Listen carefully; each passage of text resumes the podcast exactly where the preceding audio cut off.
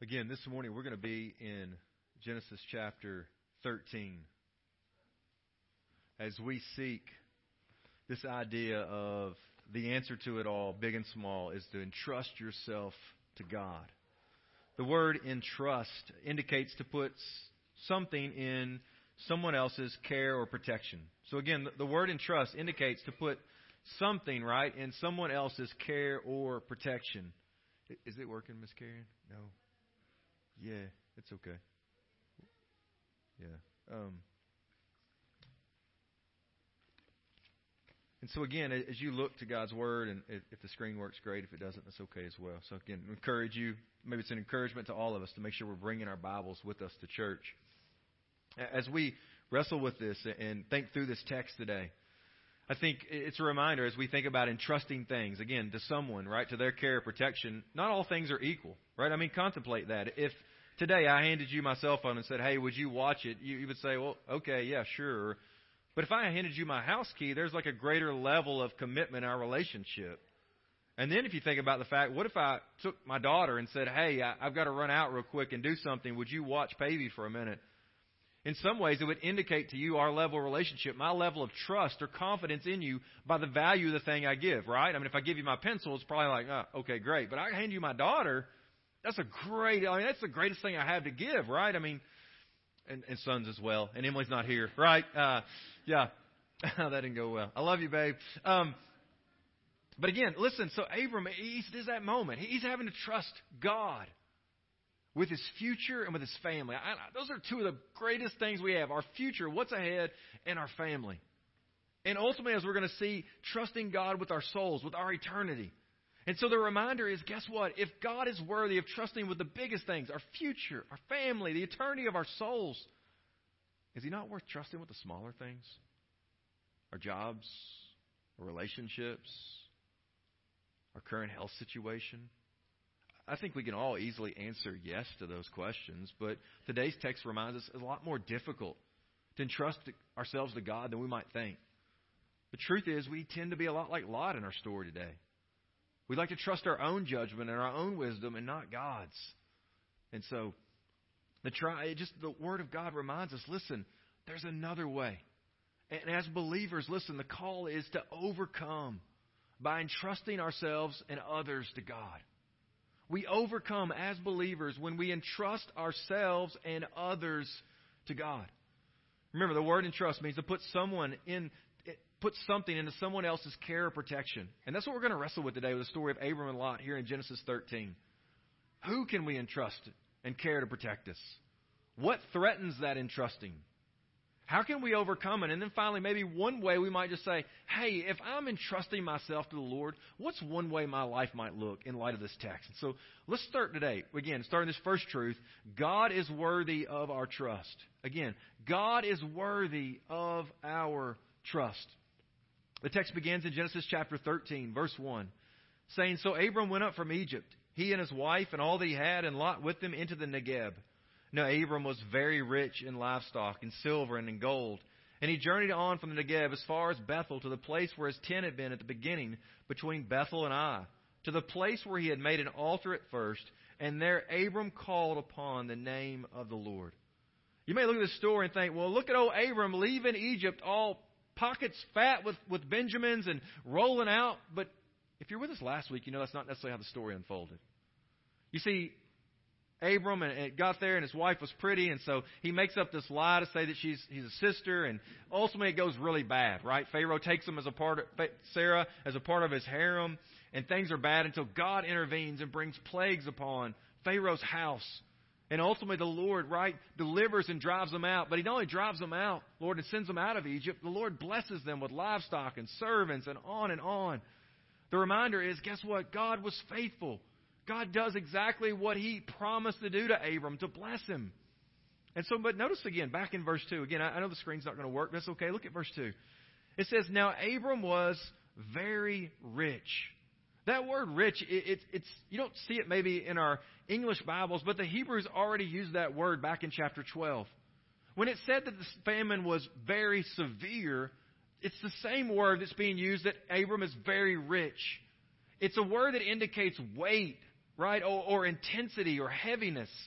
And so when it says, hey, guess what? The famine was severe, it was intense, it was heavy. But now Abram leaves Egypt and he's rich. He's, he's abundantly rich. And I think it's just maybe just this moment of reminder is that God can take what seems to be crushing you right now and turn it into a blessing. God can take what seems to be crushing and crippling your life at this moment and He can turn it into a blessing. Now, Abram didn't earn or deserve that because you may be thinking, well, Blake, I'm not earning or deserve it. No, guess what? Abram didn't either. He was lying and conning and deceiving and manipulating. But that's why it's grace, beloved. It's the good news of God's heart, His mercy, and His grace. So, what's Abram do in response to this? Well, verse 4 says that Abram called upon the name of the Lord. That's the response of our heart to see what God's done for us. Again, as we hear this call, who are we called to entrust? It's this God who is unlike any other. We're entrusting ourselves to Him. Psalm 50, verse 15, speaks similarly of this, this text in situations just like this. Listen to what it says Call upon me in the day of trouble. I will deliver you, and you shall glorify me. Abram was in trouble. He had no way out, and while the text doesn't record it, right, we are assuming that Abram was crying out to the Lord, Lord, what am I going to do? Lord, help and deliver me. And it says the Lord does. He delivers Abram, just as we see. But here in, in Psalm 50, verse 15, this is what it says at the end. And you shall glorify me. You know what's interesting? That word glorify is the same word that's used of being very rich and the same word about that famine being very severe. It's this word of weight and intensity. What's God saying to us? He's saying, listen, I should be what's most valuable. I should be the greatest intensity of your life. What is the greatest weight? What do you give your attention the most to? What is your life centered around? In light of what I've done for you, that's what he says. I, listen, you call to me in the midst of trouble, and I will deliver you, and you shall glorify me. You shall say, God, you are worth more than anything else. You are what's most valuable to me. Have you considered that for a moment? That every Sunday when you gather here, you're gathering here this morning is indicating some way that you you are saying, God, you're you're valuable to my life. I'm giving this time to you to gather with the body of Christ to worship. As you sing the songs this morning, you were singing maybe not because you have the best voice or maybe that's your favorite style of song, but you were singing why? Because God's worthy of that. He, he's worthy of that. Like, God, there's no one. When you gave this morning, you were giving why? Because God's worthy of that, isn't He? It's, it's, it's, your heart's been so captured by Him. So when we think about that, as we gather with the church, we begin to wrestle with the fact, man, God, there is no one else that came and lived the holy life I was called to live. There's no one else that died the death that I deserve to die, facing your judgment and wrath. And there's no one else that on the third day, that Sunday morning, a morning like this, was raised again to declare that my eternal life is in Christ and not my own. You see, beloved, as we begin to center our hearts and minds around that, we begin to realize, man, that's what my life should be giving its weight to, its time to, its attention to, my finances to, my thoughts to, my desires to. That's who God is. But this text is going to remind us that there's a lot of roadblocks in our hearts to that. If it was just that easy, man, we'd all be walking down easy street, so to speak, but there is much that threatens that very thing. And so it brings us to our second truth famine, flourishing, and the desires that endanger our entrusting. I apologize, it's on the screen, it's kind of a lot, but famine, flourishing, and the desires that endanger our entrusting. Because again, we're called to entrust to God our lives. But there's much danger. So look what it says. But kick back verse 5 again. It says, And Lot went with Abram. And it said also he had flocks and herds and tents, so that the land could not support both of them dwelling together. For the possessions were so great that they could not dwell together. And there was strife between the herdsmen of Abram's livestock and the herdsmen of Lot's livestock. At that time, the Canaanites and the Perizzites were dwelling in the land. Isn't it interesting? What drove, do you remember, what drove Abram and his family to Egypt? Do you remember what it was? The famine, right? And now what seems to be the struggle for Lot and his family, it's their flourishing. The very things they'd acquired in the famine, in the midst of Egypt, has now in some way created family division. And, and, and, and it's just, I think it's just a reminder that it's not only the hard times that endanger our faith, but the good times as well. in some ways, maybe the good times when things are rocking and going well, there's an even greater danger because we think less of the Lord. We think, man, everything's going good, right? And so there's this tendency to rely upon ourselves to put it on cruise control, so to speak. And so again, it's just this reminder as, as we look at this text of like, what's dividing them? It's the resources and the things they'd acquired in Egypt. And I wrote this question Have you considered that what you seek most today might divide your family tomorrow? Have you considered that what you're seeking the most after today, whatever that is, the things of the world, it might be the very thing that divides your family tomorrow? And we're left to wonder, well, what will Abram's response be? Will he lie, and manipulate again, just like last chapter? Well, guess what happens? Pick up the wood now, verse 8. Then Abram said to Lot, Let there be no strife between you and me, and between your herdsmen and my herdsmen, for we are kinsmen. Is not the whole land before you? Separate yourself from me. If you take the left hand, then I'll go the right. Or if you take the right hand, then I'll go to the left. And Lot lifted up his eyes and saw that the Jordan Valley was well watered everywhere, like the garden of the Lord, like the land of Egypt in the direction of Zoar. This was before the Lord destroyed Sodom and Gomorrah. So Lot chose for himself all the Jordan Valley, and Lot journeyed east. Thus they separated from each other. Abram settled in the land of Canaan, while Lot settled among the cities of the valley and moved his tent as far as Sodom. Now the men of Sodom were wicked, great sinners against the Lord. Abram goes to Lot and he offers him first choice. He says, Listen, if you go to the right, then I'll go to the left. Right? Or, if you go to the left, then I'll go to the right. It's maybe like one of those old westerns you've watched before, right? This town ain't big enough for the two of us, right? It's kind of one of those like you kind of feel that a little bit. Oh, maybe it's going to work here. We'll see. And so it's just that reminder. Let's see, where are we? Yeah. Um, and so, and so anyway, so so as we walk through this, right, Lot's left to make this decision. Like, what's Lot going to do in this decision making that he has to do? And maybe it's not going to work, right? It's okay, just leave it. Yeah, yeah. And so, as he's there wrestling, what, what's he doing? Verse 10, look what it says. And Lot lifted up his eyes and saw. Uh, Lot lifts up his eyes and sees. Now, listen, this isn't necessarily bad, but it is similar wording that echoes back to the garden in Genesis 3. It was Eve, right? Remember, she looks to the tree, and the tree that they weren't supposed to eat from, and she sees that it's good for food and pleasing the eye, and she reaches and takes. It's these echoes of this heart that's thinking about your own way and not the ways of God. Furthermore, if that wasn't clear enough, look what happens. In verse 11 there, it says that so Lot chose for himself all the Jordan Valley, and Lot journeyed which direction does it say in your Bible there? Come on, follow with me. East. Now, if you've been walking with us through Genesis, east has this indication continually that things aren't good. When Adam and Eve are kicked out of the garden, guess which direction they go? East. When Cain in chapter 4 kills his brother Abel and he leaves his family, guess which direction he goes? East.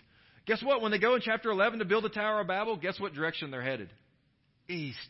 So now we see that Lot's headed east. It's just a reminder from the text like, listen, when you head east, it's this indication of going your own way, of not walking with the Lord. And further, guess what? Sodom's there. Now listen, there's some indication, like, we don't necessarily know. Does Lot know all about Sodom? I, I don't know, but my assumption is word like traveled in, like it kind of in some ways does now. You know about places. You've heard about places, right? You're kind of aware about what things happen if you go there or do that. And the text just simply says in verse 13 Now the men of Sodom were wicked, great sinners against the Lord. And as the text is going to unfold in weeks to come, we're going to see more. But I think Moses is wanting us to see, guys, Lot, this isn't the way. Maybe you need to hear that this morning. The way that you're on, the Lord just saying to you, this isn't the way. The path you're on. Might we just ask this morning, what city are you after? Are you after the city of men or the city of God? How might you tell? Consider what drives your decision making. Ultimately, what's at the center of your life? What again, this that, that word, right, that's being used, this Hebrew word, what is the greatest weight, the gravitas of your life?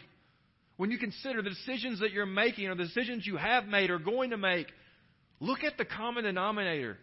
Is it always your own fame and your own glory and your own name and what's best for you? Or do you see the name of Christ? Do you see others in that place of saying, God, I want to help love my neighbor and, and share the gospel of this community, take the gospel to the nations? What is at the center of your decision making? I think the way of Lot warns. Guess what? If what it's after right now is your best life now and what seems right in your own eyes and what's easier and happier, beloved, Sodom will soon be destroyed.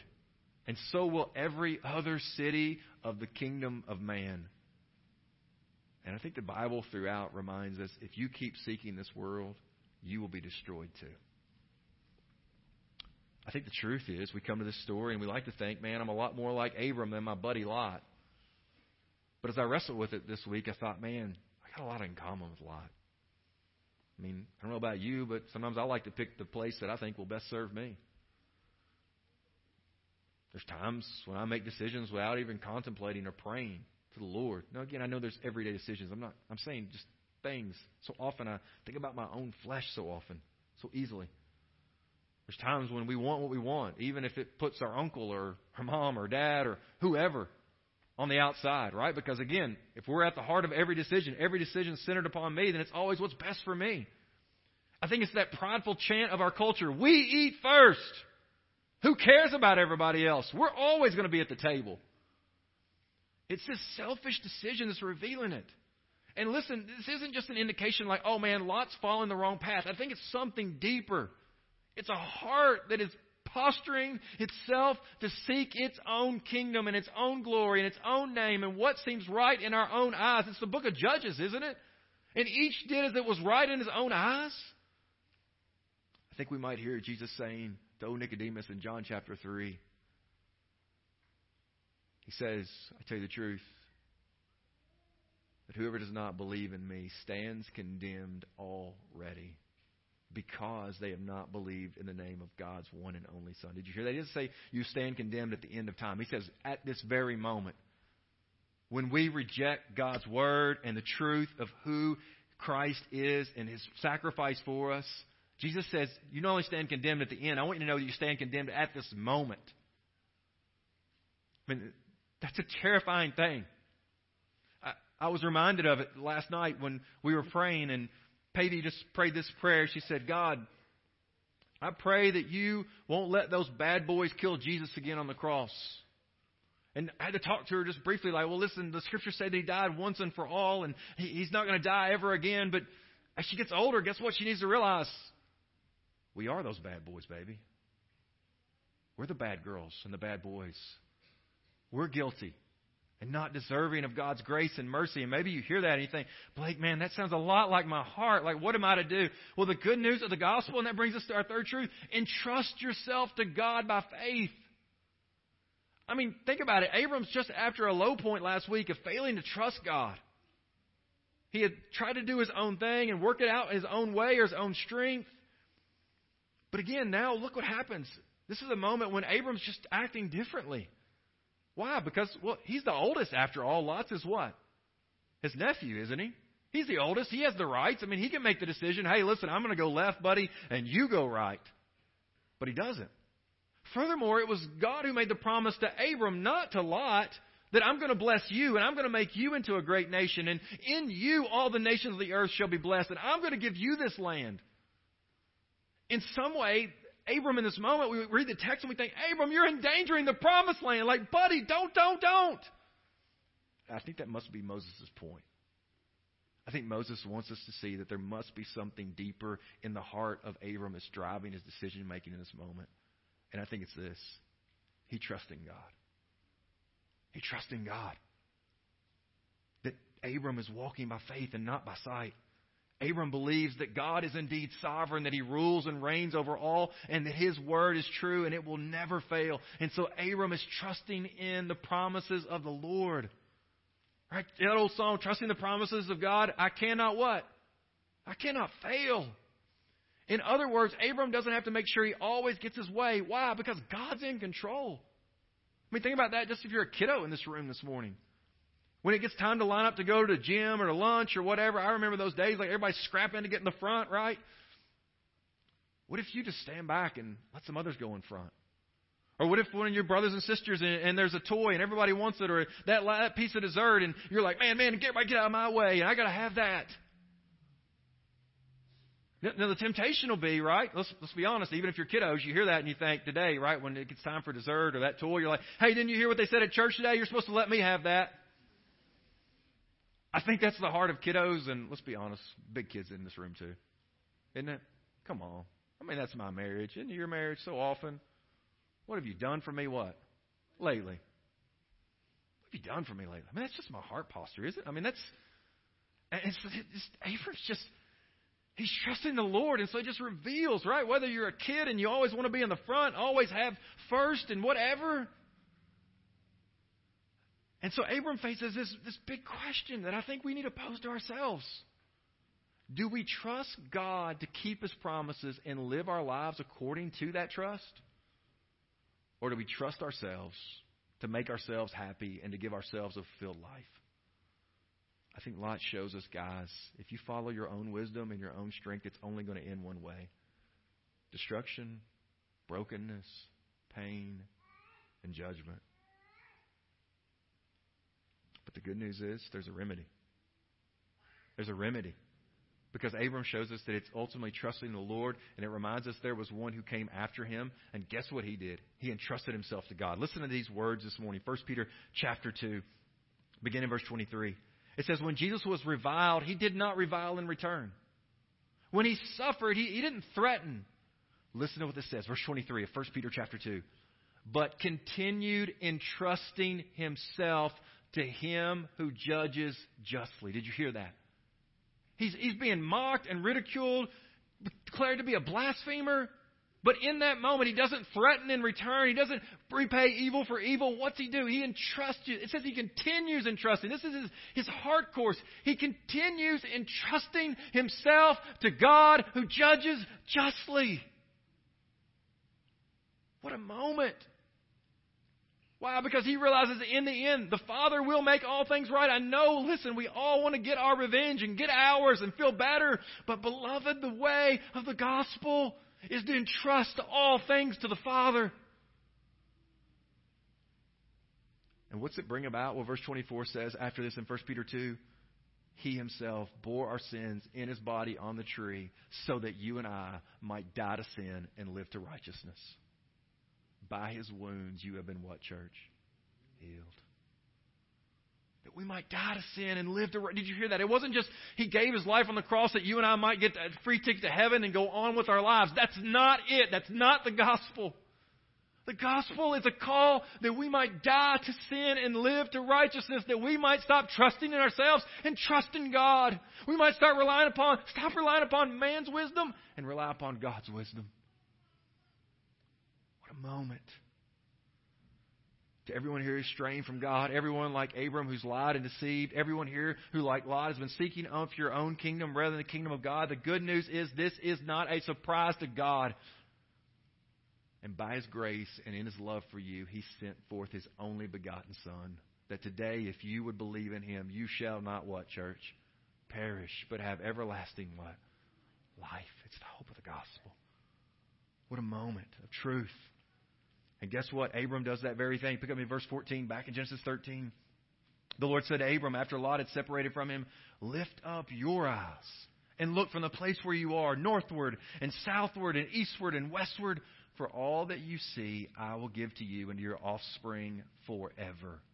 I will make your offspring as the dust of the listen to this. I will make your offspring as the dust of the earth. I mean, if he made his offspring like the dust in my house, that'd be a lot. Come on. This is like the dust of the earth. Some of you, like me, maybe you don't always claim, but like, you know what? That's just another, maybe that's another promise, a reminder of the promises of God, right? I'm leaving that dust. Just reminds me that God's promise. No. Anyway, all right, back, back, back, back. Come on. Arise, he says, walk through the length and the breadth of the land, for I will give it to you. So Abram moved his tent and came and settled by the oaks of Mamre, which are at Hebron, and there he built an altar to the Lord. Did you see it? The life of faith submits itself to God and it puts others first. And from our eyes and the eyes of our culture, that appears to be losing. How can you give somebody else first choice? How can you lay down your life and put your spouse or your parents or your children or that The enemy. The person that drives you crazy. The annoyance. The person of that other political party or that other persuasion or whatever it is. How can you love them? I think Abram's story says to us guess what? You know who ends up in the promised land? It's not Lot by his own strength, it's Abram by the promises of God. Does that encourage you to entrust the Lord? That's the way. I mean, Christ, how does, how does he secure redemption? By entrusting himself to the Lord. By, God, you're going to pour out your wrath and judgment that they might, that we might, that you might be free. God, you're faithful. It's the hope of this gospel. So again, it's this hope of just trusting the Lord. So again, some of you, maybe you're like one, one of my buddies, man, just a long time of being barren, no children, and just thought, man, it just wasn't going to happen. But there came a day when the Lord, remember Lot? Lot lifted up his own eyes. But notice what it says in verse 14. The Lord says to Abram, Lift up your eyes. The Lord said to my buddy, Lift up your eyes. There came a child from the womb of his bride.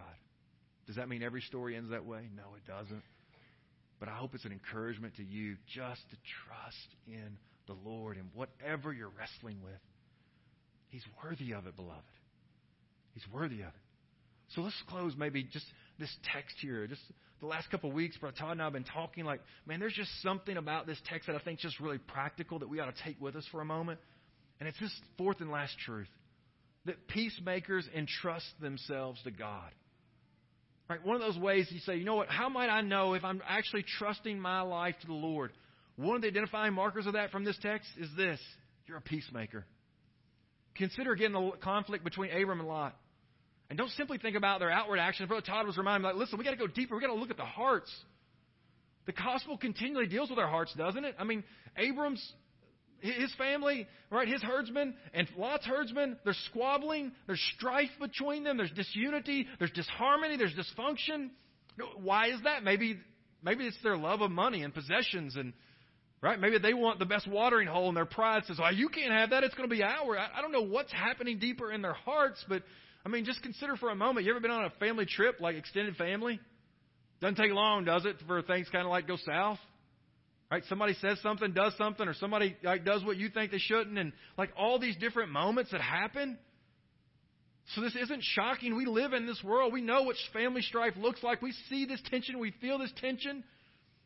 But I think what's most shocking is that Abram is in the position of power, and yet he concedes. He allows Lot to choose. I wonder today, is there a situation you're in right now that maybe you need to seek peace through conceding to the other person. And don't hear me and think that's always the case, right? I mean, there's there's times when even legal, right? There's there's, there's a need of that, those judgments to be rendered. But Romans 12 and 18 says these words: "As far as it depends on you, hear that. As far as it depends on you, live at peace with everyone." What a statement! That's the heart of the peacemaker as far as it depends on you. Listen, there's things out of our control. There's some folks where we, we just, man, they just don't want reconciliation. But as far as it depends on you, let this be your heart. This is the heart of one who trusts the Lord, right? Because, I mean, the temptation is to think, well, man, I, listen, they're going to get ahead or they're going to whatever. They're going to. No, that's why we're just like following the example of Christ who continued entrusting himself to him who judges justly. God, in the end, you'll make all things right. I can trust you. I can trust you. But I think the other component of peacemaking is, is that Abram approaches Lot. I think it says that he desires peace. Maybe there's a relationship right now that you just need to take a step toward.